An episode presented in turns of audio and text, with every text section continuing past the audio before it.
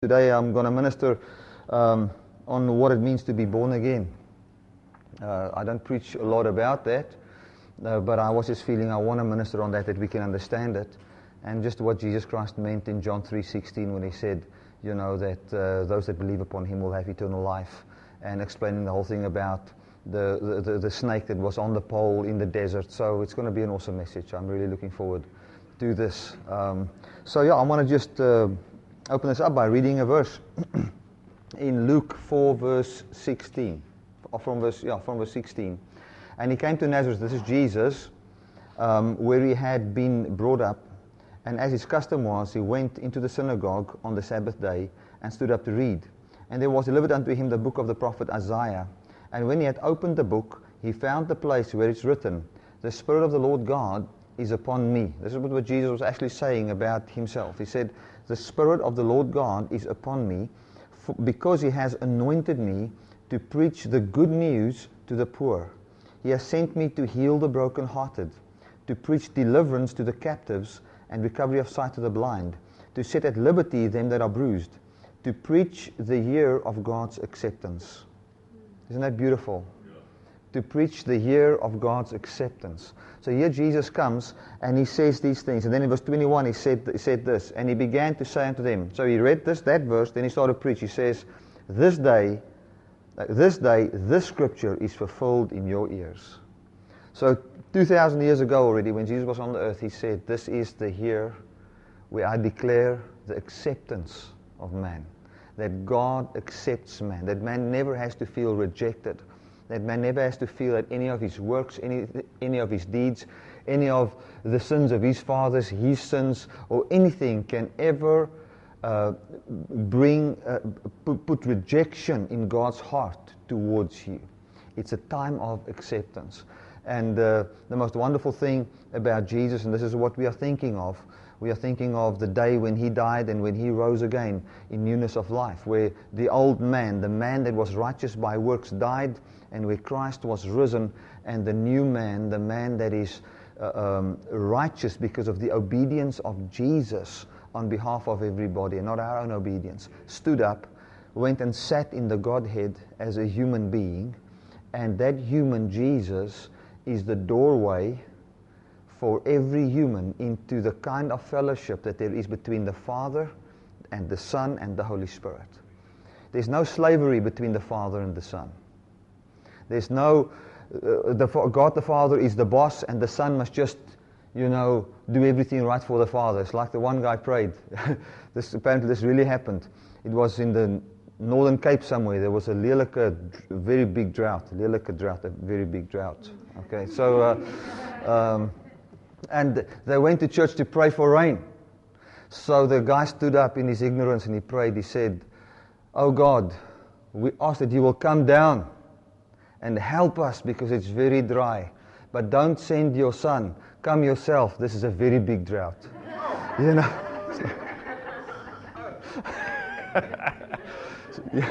so, so this is this needs God Himself. I mean, the Father is a bit higher, you know. It's like it's like the, the, the, big boss with the smaller boss, and then the Holy Spirit, we don't know who he is. He's a dove.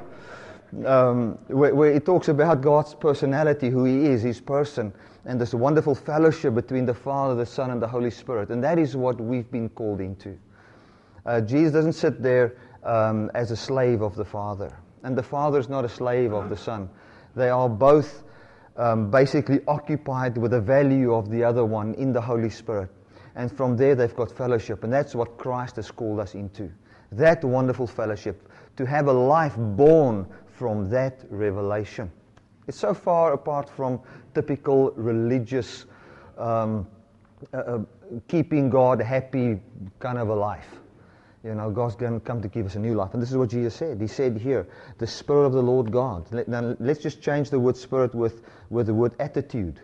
Um, the attitude of God is upon me because He has enabled me to preach good news to the poor. You know, the Jewish people, they believed if you're poor, you're cursed. He says, I've come to tell the poor, you're not cursed. That, that money showed in the Old Testament that you're rejected by God. But I want to tell you, money will never have the power again to disqualify you. Never again. You're accepted by God. This is what Jesus. Why? Because God's attitude was on Jesus. Nobody could see God's attitude unless Jesus came and portrayed God's attitude. Isn't that beautiful? Hallelujah, man. That's good news. Now, um, before we're going to get into the, to, to, the worship, we're just going to do one song um, that we, we're going to sing about the Lamb of God, and then at the end, we're going to just listen to one, one song again about the Lamb of God because we want to focus on the Lamb that died for us and rose again and what He did for us. Um, I want to just pray for a lady, um, you know, that, that wrote this letter. I think she's from the US, I'm not sure. Carolyn. And uh, I was just thinking to share this here and to pray for, for her as well over the, uh, over the web. We've, we've asked her, she said it's okay, we can do it. So um, this is uh, um, what happened with her, and I'm just going to read a little bit of it. She said, um, she said, You see, I left the Lord in my early 20s when it was prophesied over me that I would always suffer, have suffering as my portion. This led to the revelation that, uh, of Jesus that God's school of hard knocks would qualify me for whatever job God has for me when Jesus returns. That was prophesied over her. And then, because of that prophecy, she left the Lord. She says, I don't want to serve this God. Okay. Now, to make a long story short, she, she got married. Um, oh, her, her, father, this is what happened. Her, her father, when her mom died, her mom left her $2 million. Then her father somehow got a hold of that money and wasted it on his second and third wife. So she got nothing. Then, when she got married, her husband has now taken everything she had in the house that she inherited and gave it to his daughter. So she, to her? To, sorry, to his mother. So that he's, he's even got, he's, he's even got, she's got nothing. You know, and what happened here, and, and Carolyn, this is what I believe what happens is this, this, and she asked that we can pray this thing can be broken over life. But you can just see, and this is what I want to uh, come down to, why I want to share this with, with you guys and with everybody watching, is people, when a word like that is prophesied over you and you believe it, I want to explain the effect of it. If, if that didn't have, in Karen's life, it had an effect because she wanted to leave the Lord. Uh, yeah, she, she left God.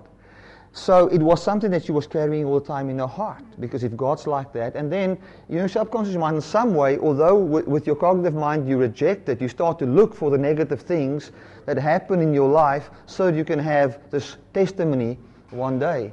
And then, because of such a wrong word, your heart does not allow the good to come to you. And when somebody wants to do something bad towards you, you're not going to stand up. You're not going to say, I don't allow this. You know, I don't allow you to take my money. You know, you're not taking my stuff, giving it to your mom. No way. Imagine if I want to take my wife's stuff and give it to my. Oh, yeah, you see this, Mark? I was beaten.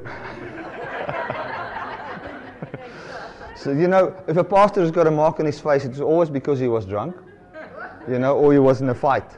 So you decide what it was.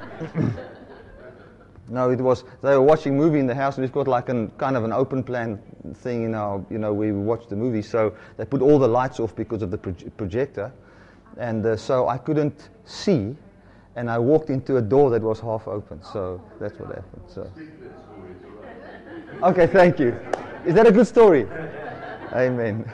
So I mean, imagine I would try and take Helena stuff and give it to my mom. It's not going to work. Why? Because inside her is a self worth that says that God can give me something. Welcome, guys. God can give me something. I'm worth this. You know, this can be given to me. But when you're in a place where you, you, your subconscious mind try, starts to believe that hard times is going to give me this big testimony, and that's maybe how I'm going to be used, used by God your heart will not allow the good. You will allow the bad because of that word. And the only way that can be broken is by hearing the true gospel, okay, believing the true gospel. And then in a situation like this as well, like with Carolyn, we can agree with you in prayer and de- declare that this is broken over your life and that you can go and walk in, in a, a, a victory. You can go and walk in, in this righteousness, and this can end because your heart allows good to come to you. You know, belief is not, God doesn't need your faith. You need your faith. God's got enough faith. You know, you, you, God doesn't, um, it's like I, I believe, you know, or, or let me put this way God believes that He's taken away your sin in Jesus. But the moment you believe that God is a good God that's taken away your sin, then you can experience what He's done. So He doesn't need your faith, you need your faith. It's like um, if you want to go and get married, you will not marry somebody that you cannot believe in because your heart will not allow you to marry someone that you don't believe in. You need to believe in that person in order to marry that person. So the moment you can believe in him or in her, then your heart will allow you to commit your whole life to that person. In the same way with the gospel of Jesus, the moment we can believe in him because we see he's a good God, a God that loves, then our heart allows us to make use of what he's done for us. But with a word like this, let me just read it again. This is shocking, man. you see, I left the Lord in my early 20s when it was prophesied of me that I will always suffer as my portion. My goodness. Yes, it's from the devil. And in her 20s, here comes a big man of God prophesying over this lady that she will always have suffering as a portion. This led to a revelation of Jesus that God's school of hard knocks would qualify me for whatever job God has for me when Jesus returns. So I will only have something good from God. This is what she said. That word eventually gave her a revelation that you will, you know, have to suffer to have a testimony. What a lie. Where the Bible says here in Luke 4 that he has come, the Spirit of the Lord God is upon me because he has anointed me to preach good news. That's not good news. So, Carolyn, we as a congregation, you're going to agree with you and um, we declare this is broken of your life 2,000 years ago already. But as from today, we stand in agreement with you as you believe upon the truth in Jesus and you are set free from this lie and the effect it has upon your heart uh, that you can believe as from today. Rest your mind in the integrity of God concerning you, in blessing you, helping you, caring for you. And um, the, the, the Word of God doesn't say suffering is our portion, it says that Jesus is our portion. You know, victory is our portion. Joy, righteousness, love, the Holy Spirit is our portion. A good life. That's what God has come to give us. Amen. Let's agree. Father, I want to thank you that as a congregation here uh, we stand together and we pray for Carolyn. And as I read this, and it just shocked my heart to just see how people suffer because of this, because of a wrong gospel. I, I thank you, Lord, that this passion that rose in my heart and in the hearts of the people here that I can see because of your victory, from that passion we can pray and stretch forth our hands and we can say, Carolyn and anybody that is even present here or watching via the web, be it now or in 20 years from now, you watch this message. If such a word's been spoken over you, I declare it's a lie. It is not the truth of God. It's not the good news. It is the enemy that wants to get you into a life of suffering. And God declares, not just by words, but by the resurrected Jesus, that every curse has been broken over your life. You're not under the curse of suffering anymore. You're under the power of God's blessing, the power of a brand new life, being born from God, having God's quality of life. I declare that over you, Carolyn, in the mighty name of Jesus, and you are blessed. And everybody that watches this, that had the same word over them, it is all cancelled because of the new belief in Jesus as you rest your mind in the truth of what Christ has done. It is over. Amen and amen. Thank you, Jesus. Um, so if we can realize that our value, uh, he was worthy. So when we sing, worthy is the Lamb, then we are saying, he was the one that had enough worth to restore man to his original place. And his original place was to be seated with God in the Godhead, in the Trinity. it is too high for, it's like T.B. Joshua would say this way it's too lofty for a carnal mind. And that's what John 3 is all about when talk about being born again. You know, where he says, You will not understand the gospel. Nicodemus, you will not understand unless you're born again. You know, so uh, he tried to explain to Nicodemus, but he knew Nicodemus would understand nothing because Nicodemus was born from the law. He was not born from God. And he says, if you can be born from me, then you'll start to understand all these things we're busy with. So um, when, when we can realize and uh, you know that, that God has come to restore man to his original place, you know, in the Godhead, it changes our whole perception of the Bible.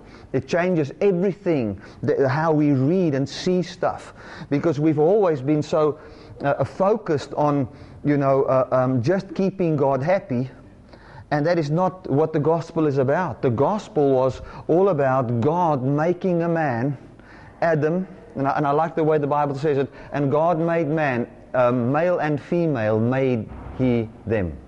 So God knew even from the beginning that man is a being that will function the way God functions, which is a relationship orientated being. So from the beginning, he said, man will have to have the ability to have someone of his kind to fellowship with, because that's how he is in himself.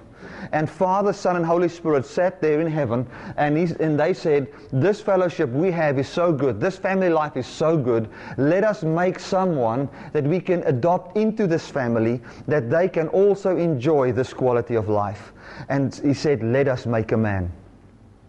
And he made man, gave him his spirit. So if it's Father, Son, and Spirit, and the Spirit is in man, where's man seated?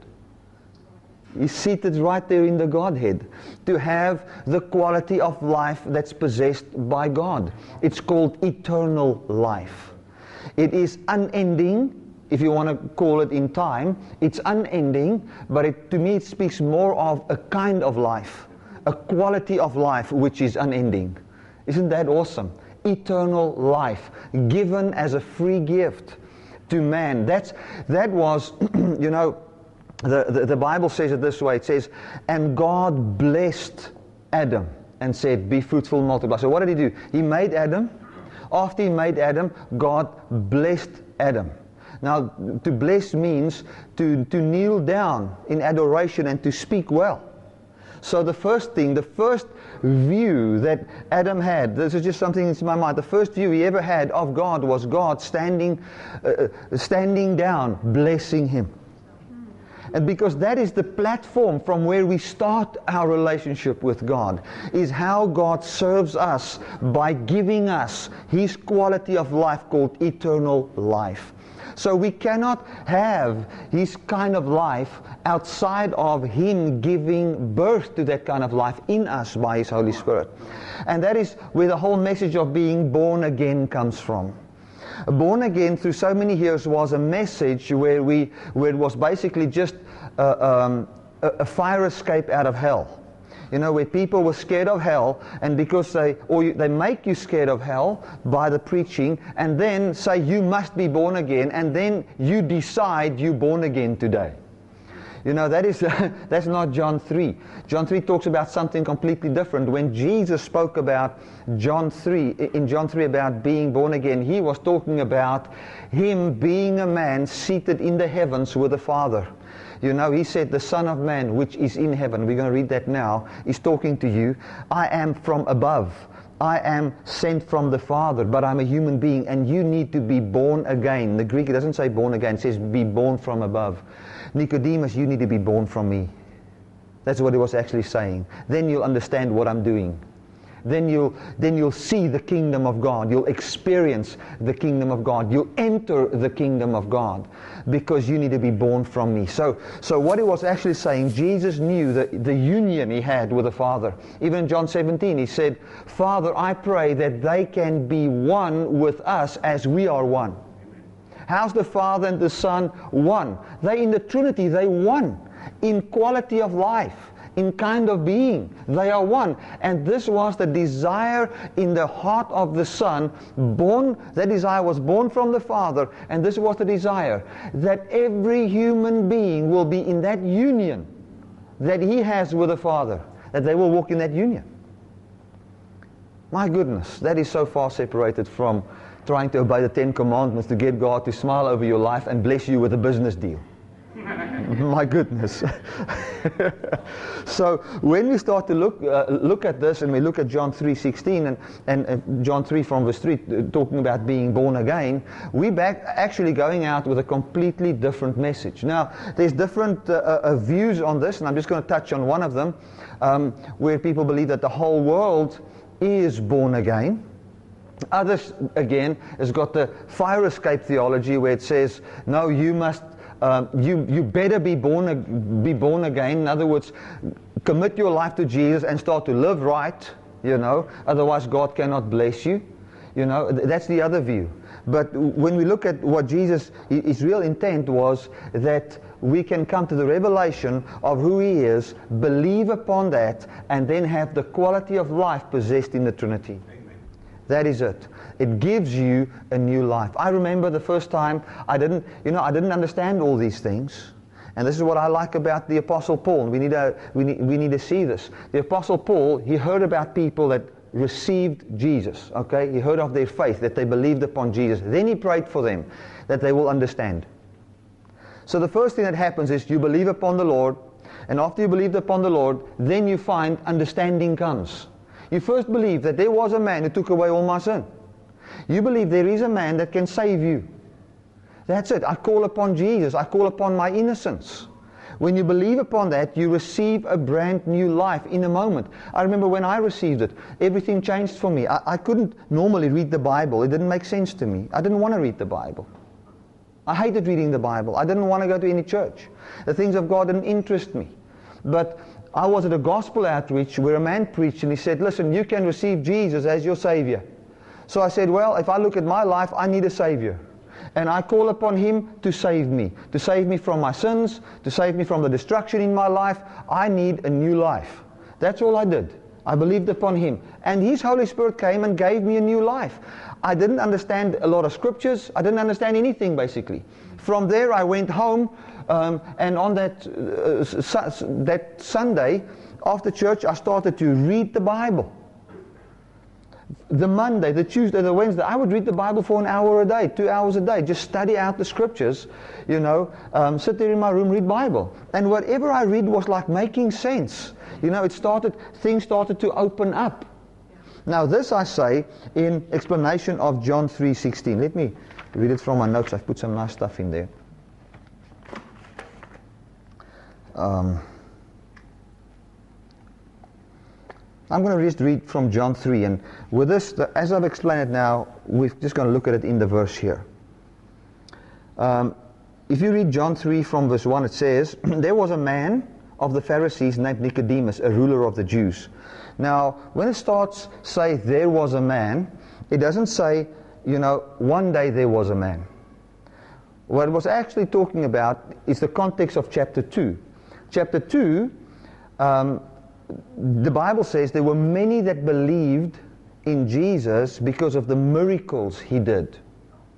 There was a man amongst them that believed on Jesus because of the miracles he did was a man.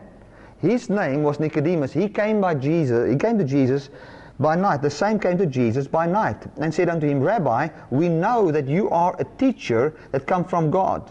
For no man can do these miracles that you do except God be with him. Now in chapter 2 you will see the Bible says that many believed on him because of the miracles, but Jesus did not commit himself to them. For he knew what was in a man. So all they did was they just believed, well, this guy must be from God, you know, because he can do miracles. But they never believed that he could take away their sins. They didn't believe the gospel. You know, so, so then Jesus said he didn't commit himself to them for he knew what was in man. For, for what will happen if when Jesus prays for somebody, he gets healed and a week later he's sick now. Then they will not believe in him anymore. Because that also happened. Jesus went to the one man and said to him, after healing him, said to him, Go and sin no more, lest something worse happen to you. Okay? Now there's a whole explanation of that. What he was actually saying is don't go and live in unbelief concerning who I really am and who you really are, because that will destroy your life. So that's what he was saying. But if they look at it from the outside, and I've seen it so many times, you can, you can I, have been to outreaches, you pray for somebody, he gets healed. He throws away his crutches. He starts to walk there. He walks for three or four days or a week. Um, I remember there was a lady that I prayed for. I still got a picture of her in, my, uh, in our living room there uh, when I was in Zambia, where she had, she was born twisted. You know, twisted up. Her back was like, her legs was like that, and her upper body was like that and she was walking with these two crutches like an animal, you know, like that. So I prayed for her.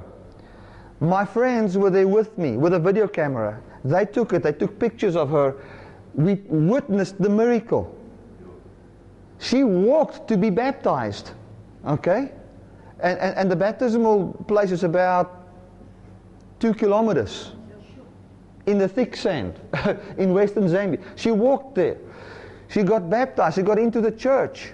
And then, six months later, she was sick again. So if people believed in me or in the gospel because of that miracle, what would they have believed after she got ill again? They, they, will, because it's a testimony about the miracle. It's not a testimony of what Jesus has done and who he is and who he really is. Amen. So, which I don't have time to go into in depth now. But amongst them there was a man, Nicodemus.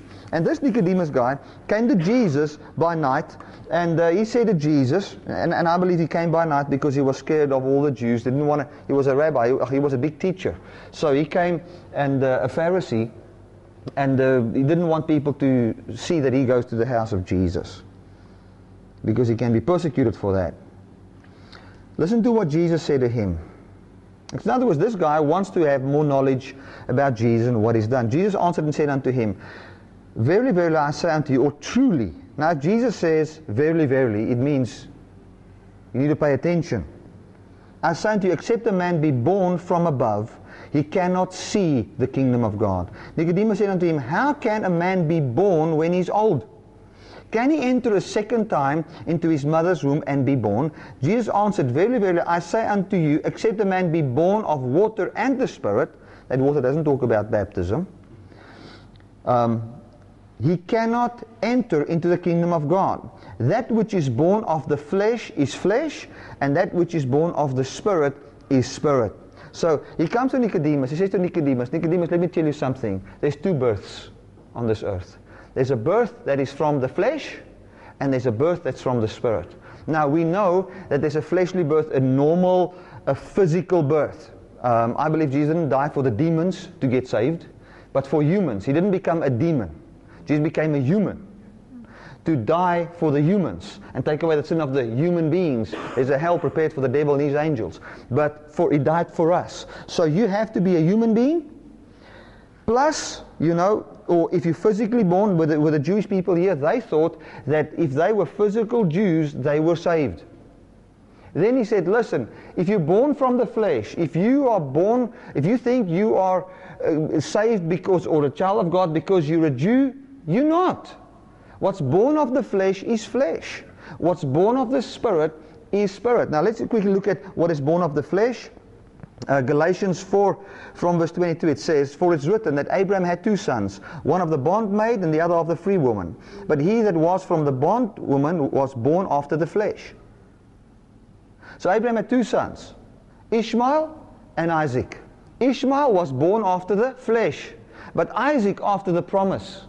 So he said to Nicodemus, Nicodemus, if you're born from the flesh of the bondwoman, of the law, in other words, if you've got a good holy life, but the law is your father, I want to tell you, you need to be born again. You're born from the flesh. You're not born from God.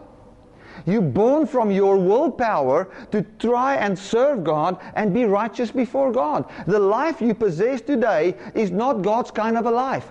You need to be born again. Here comes Nicodemus, born from the flesh, born from the will of a man, born from the law. He's a Pharisee. Jesus said to the Pharisees, to get a little deeper into being born of the flesh, he said to the Pharisees, You are of your father the devil. What does that mean? The Pharisees, the typical religious leaders of that day, the people that tried to uh, get everybody to do right according to the law of Moses, he said to the, the typical preacher of that day, he said, You are actually born of the flesh. You're born from Hagar. Now, say that to a Jew today, he will kill you, man. Even then, you don't say that. You're born from Hagar. You're born after the flesh. The life you possess, the Father is willpower. The real Father is actually the devil. For from the beginning, he brought in the system that says, be have life by knowledge of right and wrong. Eat of the tree of the knowledge of good and evil. From this tree, you will have a good life, a life like God's life. If you have that and you do it, you'll have God's kind of a life. He said to Nicodemus, You're of that life. You are of that kind of a life. You are born from Hagar. The Bible says in the beginning, uh, um, uh, uh, God said to Satan, He said, I'll bring enmity between your seed and her seed. He will bruise your head and you'll bite him on the heel. Okay? So there's two kinds of seed. The Bible says, and the sower went and sowed some seed and some fell on the road, some fell on the, uh, um, you know, in, in the stony places, some fell. And then Jesus comes and he explains the parable. He says, that seed is the word. Okay? Then the, the next parable in, John, in, in uh, um, I think it's in Matthew 13. The next parable, here he comes and this is what he says. He says, so there was a guy who went and sowed some good seed. And then an enemy came and sowed bad seed. So there's a good word and there's a bad word. He said to Satan in the beginning, I'll bring enmity between your word and the word that will come forth from the woman. Your word will always bite people in the heel. Okay? Talking the bite is always in the walk. Have you done right? Have you done good? Do you walk right? It's all about right and wrong. But you, the word of God, will bruise the head of the serpent. What does that talk about? The serpent's head was his thought pattern, what he was thinking. The serpent was thinking that man can be like God, and that's what he tried to explain to Adam and Eve. You can be like God by eating of this tree of the knowledge of good and evil. That's the word. The word of the Satan, the thought pattern of Satan was, you are like God, you'll be a partaker of the kingdom of God, you'll be a partaker of the Hebrew word olam haba, which means the reign of the Messiah by obeying all the laws. That was the word that the, the, the, Pharisees believed. Jesus said, The life you have today, born from that word, is called born from the devil. We always think it's the guy who used drugs that's born from the devil. He was talking about the religious leaders here being born from the devil. Then he said to, to Nicodemus, Nicodemus, I want to tell you, the life that you possess today is born from willpower, it's born from the flesh, it's born from bondage. Unless you are born from above, unless you are, your, your life finds its origin in a father that is from above and not a father that's from beneath, you will not understand what I'm doing. You will understand anything I'm saying, you will understand nothing. Let me give you a good example. Jesus comes to a man that never confessed his sin, that was paralyzed, and tells him, Your sins are forgiven you. Can you ever, how can that ever make sense to any person that is born from the law? Because the law says you, if, you've, if you've got sickness, it means you've got sin. Here Jesus comes, this guy does not confess his sin. He didn't bring a lamb to the priest. There was no ceremony whatsoever. He's just on a stretcher. Jesus says to him, You don't have sin. It doesn't make sense to a person that's, whose life is born from the law.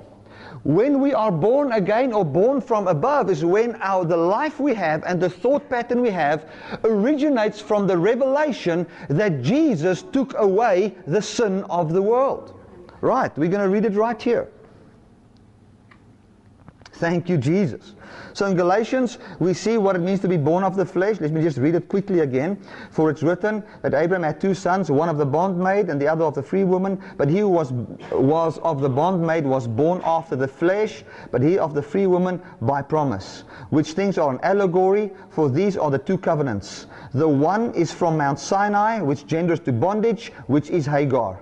And Hagar is Mount Sinai in Arabia and answers to Jerusalem, which is now and is in bondage with all her children.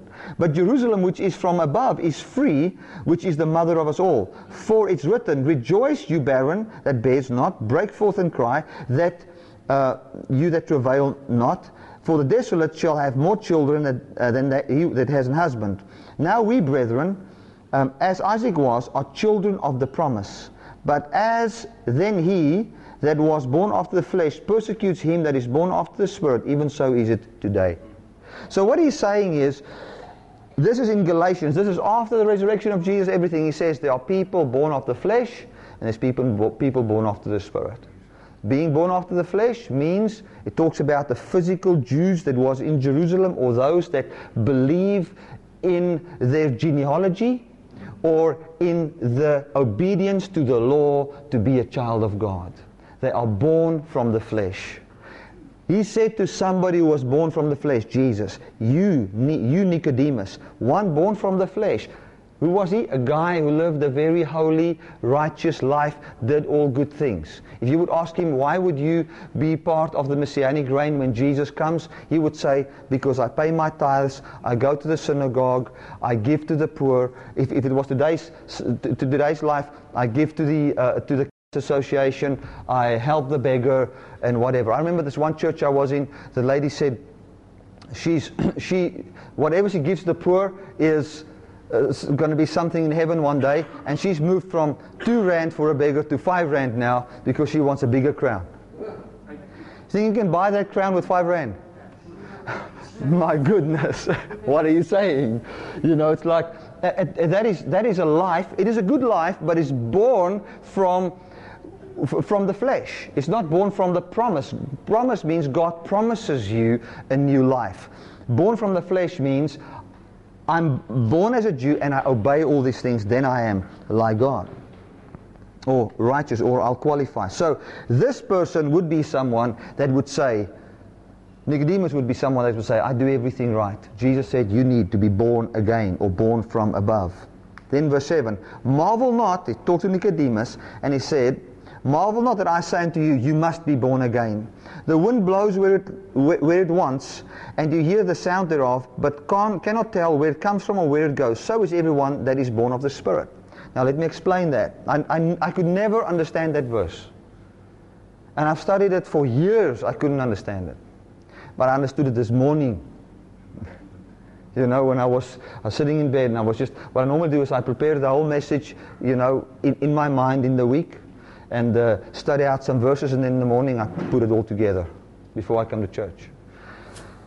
And I sat there, and this is what he said. He says, Nicodemus, marvel not.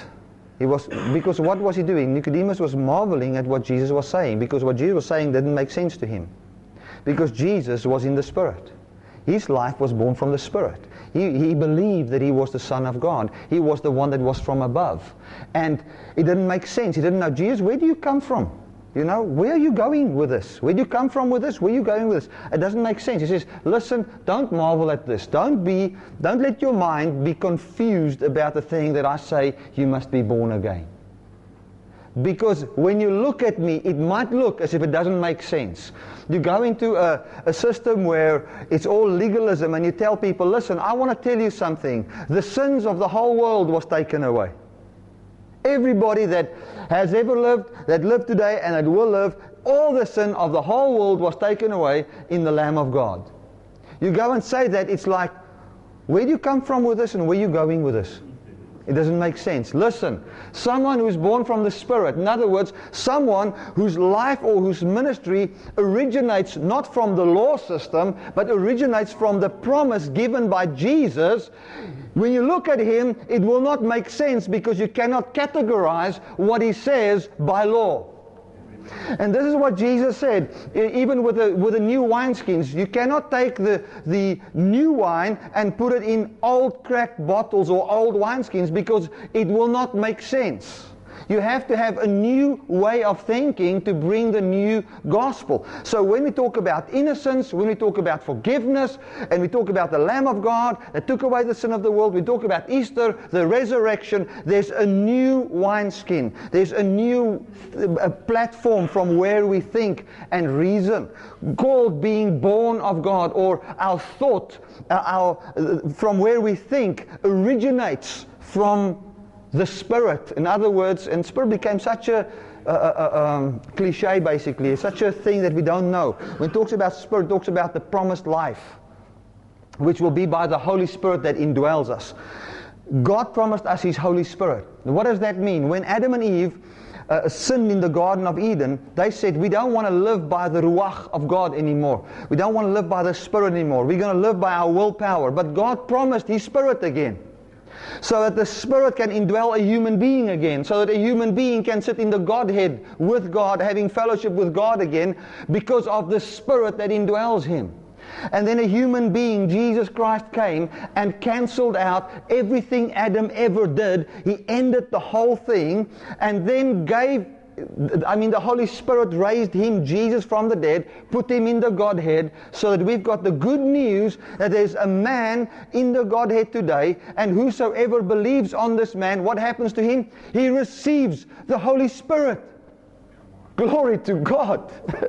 and when you do that, what happens is you say, your heart, when you hear this good news, you say, I accept the fact that I'm innocent before God because of Jesus. There's nothing separating me, uh, uh, uh, but, but, there's no separation between me and God, and I accept His life as my life. The moment you accept the fact that you're accepted, then His Spirit enters your life and gives birth to a life born from the Holy Spirit. Amen. And I like the book of Acts, you know. The book of Acts says this People believed and they received the Holy Spirit. They believed and they received the Holy Spirit. They didn't receive the Holy Spirit and then believed and then the Spirit manifested. No, no, no. People didn't have the Holy Spirit. Paul says, Have you received the Spirit? Paul asked. You know? So it's not a thing that everybody's got the Holy Spirit and you don't know it. No, no, no. Everybody's been forgiven and they might not know it. And when they believe upon that, they say, I, as a free will person, accepts the invitation to the God kind of eternal life. When I accept that, then God says, if you accept this union, the only union we have is the union of the Holy Spirit. So the Spirit that's in God comes into you, and you're one with God the way Jesus is one with the Father. And the only platform for relationship is that equality and that absolute uh, uh, uh, uh cleanliness and no separation. That's the platform from where all these things happen. So here he comes and he says, Don't marvel that I say to you, you Nicodemus must be born again. Listen to, now Nicodemus doesn't understand, for he's not born of the Spirit. Okay, he's still under, the, he, he, tries to categorize Jesus by law. Uh, and this is what he says in verse, uh, verse 9. Nicodemus answered and said to him, How can these things be? Okay, he says, he says, listen, don't marvel that I tell you you must be born again. He says, Jesus, how can I be born again? How can I go for a second time into my mother's womb? So what he was thinking is, if you want to be, see the kingdom of God, you must be born a Jew again. Because he was still in the Jewish thing. He says, no, you, you that's not the way. You need to be born from above. You need to be born from, from above. And this is, he says, how can this be, Jesus? Then Jesus goes on. He says, And no man, I'm going to read from verse 13. There's two verses I'm not going to spend time on to explain. Verse 13. And no man has ascended up to heaven, but he that comes down from, from heaven, even the Son of Man which is in heaven. So what he says is, Nicodemus, let me explain to you how you can be born again. This is what happens. No one, you, you, you need to be, forget the word born again, born from above. Nicodemus, you're born from, from, from beneath here, from the Jewish law system which sadly the church embraces all over the world as a way unto salvation or a way to be blessed by God. My goodness. But here he says, you need to be born from above, not born from beneath. You can have a birth from here, but that means nothing. You need to be born from above. Okay, now how's that possible? You know, there's no one that has ascended into heaven, you know, but me, the Son of Man. I'm a man that is actually seated in heaven with God. And I am from above, I'm not from beneath. I'm a human being from above. And you need to be born from above. So what it was actually saying to Nicodemus? He says, Nicodemus, you need to be born from me. But he didn't understand that. He went on to explain. He says, And as Moses lifted up the serpent in the wilderness, even so must the Son of Man be lifted up. Why? That whosoever believes in him should not perish, but have eternal life. For God so loved the world that he gave his only begotten Son, that whosoever believes in him should not perish, but have everlasting life. For God sent his Son, uh, sent not his Son into the world to condemn the world, but the world through him might be saved. Now listen to this. This is going to be so nice. he said, Nicodemus, you need to be born from above. I'm from above. You need to be born from me. I'm from above. How will this birth take place? You are born from beneath. Why? Because you believe that you will be a partaker of the of eternal life or the messianic reign when the Jewish Messiah would, would have come. Okay? You'll be part of that reign if you are a Jew and obey all the laws. You will have eternal life in the reign of the Messiah. He says, but let me tell you something. That's not how you're going to have eternal life. What has, what has to happen, you'll have to be born from me, which is from above. What will happen to me is this is the way it works, to be born from above. I will have to be put on a pole or a cross. And as the people looked on the snake that was on the cross, and I'm going to read it now in Numbers, you have to believe in me, and then you will have eternal life. So he explained very simply how the new birth works. New birth is very simple. You need to see Jesus on the cross, and that is what we're celebrating this weekend, you know. Jesus on the cross and the resurrection. When you can see that, and the word see in the Hebrew there means to look intently with purpose, when we look at it that way, we will find a new life coming from that revelation. You'll be born from the one that is above, that was even raised up from the earth, also above on a pole, and then resurrected, seated above in the Godhead today. You, your life will be born from that. You need to be born again. You know, as I studied this this week, um, last night I got, I just got overwhelmed with a with a passion of telling people about Jesus that's never heard about Jesus, because people are living in condemnation people are living, and I was thinking of Western Zambia and the Africa bush, because you know, I've just, I mean, everywhere in the world there's a missions, missions place, you know, like here, America, Europe, doesn't matter where I go, I see it as a mission trip. But there's something different in preaching to people that's never heard the gospel.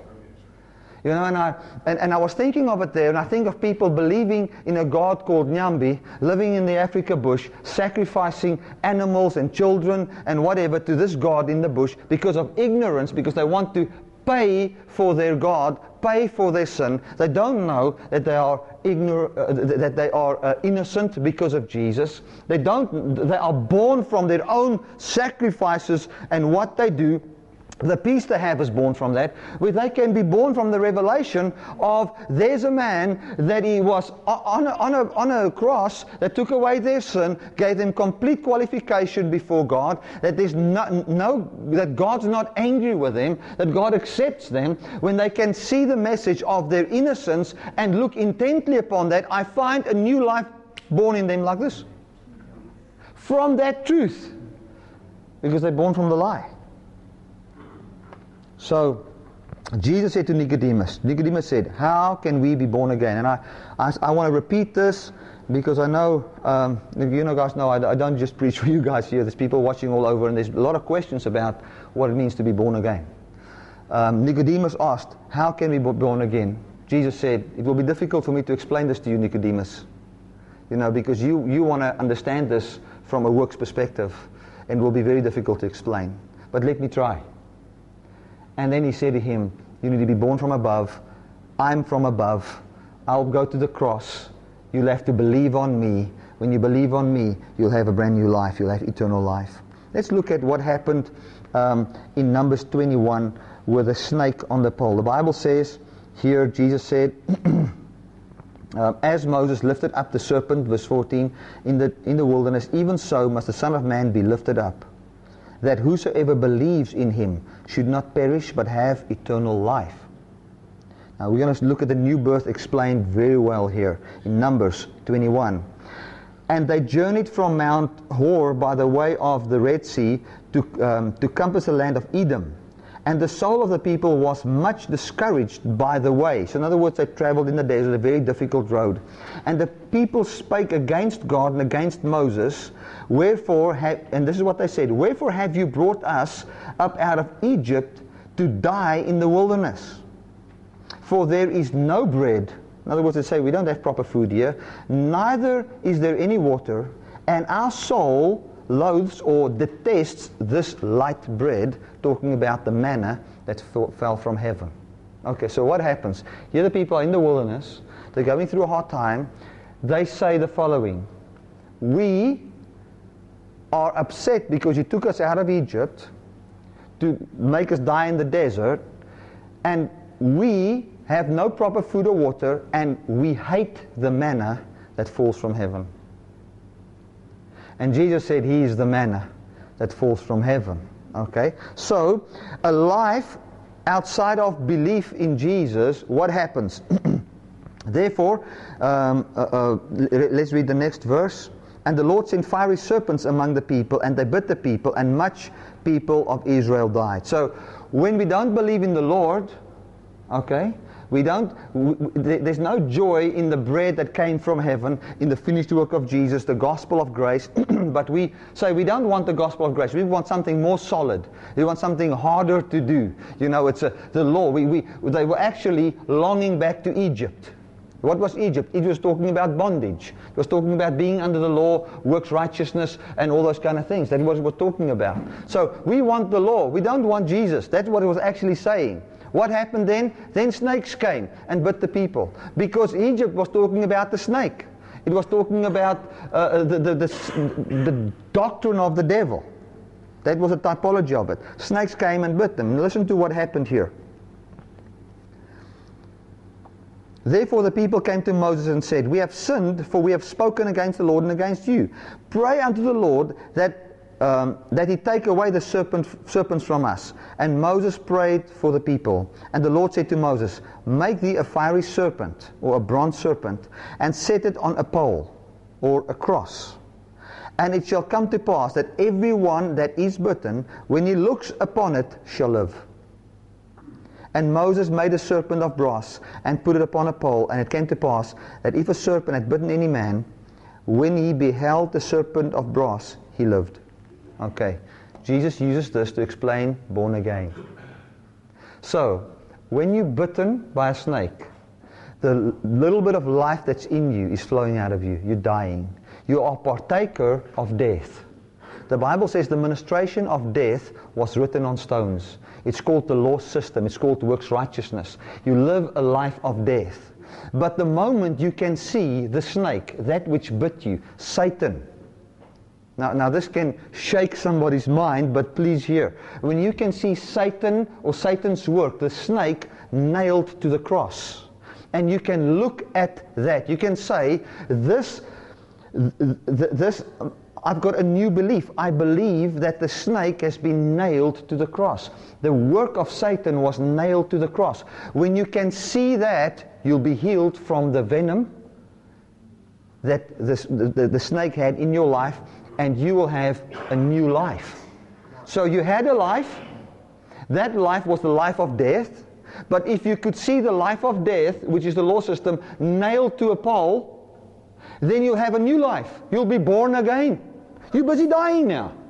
Now you'll be born again. When will you be born again? When you can see, when you can intently look and say, the law system, my disqualification, all my sins, everything I've ever done wrong is nailed to a cross. When you see that and you can perceive that, you can say, wow, I see that, that Jesus was lifted up. He came to take the, the form or the work of the snake and nail it to the cross, and that represents my death to the, to, to the cross when you can see and not just see it, but look at it intently, with intent. In other words, you look at it with a purpose. I'm looking at it with a purpose to have life born from this. You'll be born again. That is what John 3 teaches. You know, so for those of you that watch via the internet, study John 3. John 3 teaches those that believe are born of God. Those that believe are born of God. As simple as what it is. The fact, uh, um, uh, uh um, and, and that's why we preach the gospel. So that people can hear this message. What do we do? We, we paint a picture for every person of a snake on a cross. Okay, we paint the picture when we go to Zambia. When when I uh, uh even if we just go sharing the gospel at an airport or with friends, this is the picture we paint. We have to paint a picture of a snake on a cross, so that that person can look at that and find a life being born from that. That he can be born again. We cannot paint the picture of hell. We cannot paint the picture of fear. We paint the picture of God's acceptance. We paint the picture of the innocence of people. You know, I want to say this. Even in that time, there were still many people, I can promise you now, that died with a, with a, with a snake, snake's venom because they didn't look at the snake on the pole. You had to look at the snake on the pole for the venom to be cancelled in your life. That's why we preach the gospel of grace because a life you cannot be born from above if you don't see, if you don't look up. if you don't see your life is seated with Christ, the revelation of, of, of God's effort for you. When you look at the flesh, your effort for God and your life is born from that, your life is born from the venom of the snake. You're going to die because you are not looking up to the manna that fell from heaven. You say, What the manna, the bread, the life that falls from heaven, which is a free life, I don't want that life. I want the old Egyptian life, the slavery life, talking about the law. What will happen? You will die.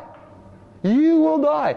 And this was written to people, and just to warn the church, not that I want to bring fear, but just to tell the church, the Bible says this was said to people that was already led out of Egypt.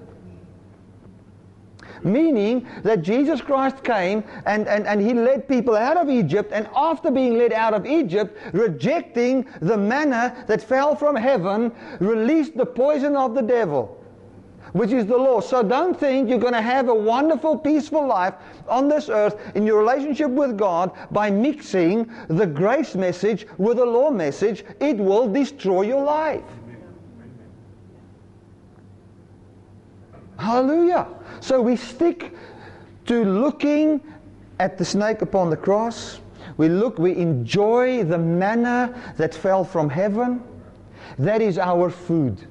We don't worry about meat, you know, the meat of the law, the quails. We don't want meat. We don't want the bread of slavery. We don't want the security of slavery. We enjoy the manna that is from heaven. John 6, it says, I am the bread of life that came from heaven. If anybody eats me, what will happen? You will have eternal life. So, how are we born again? Very simple. You come to a place in your life where you see, where somebody preaches to you and you see snake upon the cross. And what do you do then? Then you look intently at that looking intently to see the curse was taken away from me 2,000 years ago. Look intently at your innocence and say, I make use of this. John explains it in chapter 1, verse 12. Whosoever believes upon him shall have eternal life. Amen. Whosoever believes upon him. In other words, when we look at that, if you want to be born again, maybe you're watching this for the first time on the internet. If you want to be born again, this is how simple it is. You look at, the, at, at Jesus that took away the sin of the whole world. He didn't just take away the sin of people who confess their sins. He took away the sin of everybody so that we, he represented everybody. He took away the old law life forever. He took away Egypt forever. And what you look at is you look at the revelation that all this was taken away. And then from there you say, This is my life. I agree with him. He says, This is what he's done for me. I agree with him. I make use of this life. And that's how you receive his finished work. And from there you'll be born from God. That's how easy it is. Hallelujah. It's, a, it's, it's an acceptance of somebody. The best way I can explain is a, a guy that loves a girl. He wants to spend his whole life with her. He's treated her well. He's bought her a house. He's bought her a car and everything. And he tells her, listen, here is a ring. Will you marry me? Will you marry me? From my side, it's done. If you want it, it's yours. I don't force myself down on you, but a life married with me can be born if you're willing. That's it. And that's what God does to the whole world. He comes with a message. He doesn't say, I bought you a car. He says, I bought you innocence. I bought you righteousness. I bought you a seat in the Godhead. I bought you freedom from slavery, eternal provision because of who I am. That is what I have already done for you. But because you are of my kind and you're not my slave, you will willingly have to make use of this because you are too high for me to force it down on you. Even Jesus, listen, Jesus in the Godhead had a relationship with the Father to a point where he could say to the Father, I'm coming home. I'm not finishing this work. I'm coming home. I don't want to do this anymore. Peter came, took a sword, you know, and, and, and tried to defend. You know, he says, listen, don't you know that I can call for 12 legions of angels to protect me? You know, that this will not happen to me. I can go to my Father right now. I can do it. But I want to save man. And Jesus in the Godhead lived with free will all the time while he was in relationship in the Godhead, seated with God in heavenly places, free will. That's why when we look at people out there, we look at people that's of such high value that they've got free will, that the God of the heavens will come on bended knee, proposing to them, saying to them, I've done it all for you. There's nothing separating me from you. But this is the wonderful thing I invite you at. Let us both look at my son that took away your sin. And if you can look at that and believe upon that, you'll find my life being born in you. And the life of the snake will end, the life of condemnation, the life of being judged will, will end in you. I've seen it so many times, and, and, and I, I mean, I look at, at, at Derek and Nadine's life, you know, which blessed me so much. I, I, could just see how they were here, listening to grace, listening to grace, listening to grace. And there came a time when I saw their lives being born from this grace. It's just like you, you see the, the, the, the venom of the snake is left.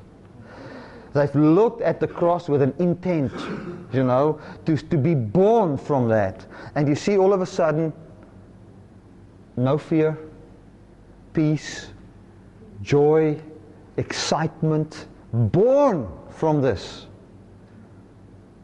And that's what I feel in my life, you know. Even if there's an area of my life where I don't see this. All I do is I take that area and I envision it nailed to the cross.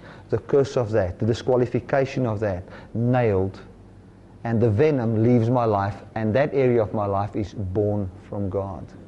And once we've got this reasoning, and this is what I end off with, once we've got this reasoning in our mind, you know, then we start to understand the gospel. Once we start to reason from the point, your life starts by looking at all disqualification nailed to the cross. Life starts from the platform of perfect innocence, perfect righteousness as a free gift. Life starts from realizing you are seated in the Godhead with Christ. That's where your life starts. Amen. Thank you, Lord. And as, our, as Christians, what we do in this world, and, and if you want to call it some spiritual war or whatever it is, this is it. To just continue to look at this innocence. That's all. Because there's so many things that wants to disqualify us. You know? You walk into a door, or, I mean, your wife beats you, whatever. Um, you know, you walk into a door, and then that says, oh, yes, you know. Um, you know, I, I, walked into the door. I, I, had a bad day yesterday, bit of a bad day. So I went cycling and I got this flat tire all the time. That's bad. Now you're 20 or 30 k's out of town and you get a flat tire. And you, you know, these new, new tires is, is tubeless. So it's got a kind of a glue in it all the time that's supposed to, if you get any puncture, fix it. And it works very well, but I, I had a stone cut the side of the tire. So it, the hole was just too big. So, and, and, and then you pump it and you ride a bit, pump and ride, pump and ride a bit. And then it was a massive, uh, you know, I was always, I was fast enough to miss the storm. But then with a flat tire, you don't miss the storm. You know, so it was raining and everything. Um, came home, uh, tried to fix, fix the thing. And then there was this, uh, this, this air thing that I tried to, or a, a lever or something, I tried to lift the tire out. It slipped, it hit me on the lip here. Then I was bleeding. And then, um, so I was thinking, oh Lord, maybe I should. You know what comes to my mind? You know what came to my mind? And this is, this is the, the, the, the venom of the enemy. You know, it's a Saturday and you're preaching tomorrow. You should have studied the scriptures. What are you doing fixing a bicycle? That's what comes to my mind. Now, what do I do when I hear that? I look at the snake on the cross, my innocence, my full qualification. Because that's not a word that will be between the Father and the Son in the Trinity. Amen. It will not be there. Okay? Then um, they're watching movie and I'm coming in. I was on the internet and I, I, I did study, uh, uh, study the scriptures. I come in home and it's so dark in the passage that I can't see anything. They're watching movie and I walk into the door. And when I felt like that, I just felt the blood and I just said, you know, oh Lord, thank you that, that this is the first thing, that it will, my whole face will not be blue because I'm preaching tomorrow, you know. But in my mind, in the back of my mind, there was an accusation. Yeah, you see, you know. Just an accusation. And I know it's a very practical thing I say, but every one of us does have those things. You know, when something happens, then there is this accusation that want to come. But my life cannot be born from the snake. I'm not going to base my life on that. I look at the cross. I look at my innocence. And I continue to believe in it. So there's a day when you start to see it for the first time, when you're born for the first time, when you find that change of life come, when you for the first time see that, and all of the enemy's venom is taken out. But the enemy still wants you to reject Christ, reject the manna, because the manna was falling all the time. And these people were then all of a sudden saying, I don't want the manna anymore. So we continue to live by grace. We're not going to entertain Egypt or the law system, mix it with the grace message. Hallelujah. Isn't that awesome? Thank you, Jesus, for the gospel. Thank that we can be born again and passionately go and preach the gospel to people that's never heard the gospel. That we can spread the word, that people can be born from above, and that we can live a life that's born from above. Thank you, Jesus. Now, what I'm going to do is, Elena's going to play a song. And, um, and I want to just, I want us to close our eyes and just listen to this song. And while, while our eyes are closed, I know there are, there are people watching via the web. Maybe you are here and you feel your life was just born from, from the law. Your life was not born from God. You want to be born from God. You know, and, and especially for the people on the web, you want to be born from God. I want to pray with you, and then we're going to just um, listen to this song. Let's close our eyes. you know, if you, if you say, you know, I just feel the poison of Satan. The poison of, let's not use the word Satan. If you say, I feel the, the poison of condemnation in my life, I don't feel God's quality of life. I feel a, a, um, a life that is just so full of death and condemnation. You've never accepted Jesus as your Lord and your Savior. You've accepted Moses, willpower, um, the flesh works, works righteousness as your Savior, as the one that will give you a place in, uh, uh, in the reign of the Messiah or when Jesus comes. I want to tell you, you can be born from God today.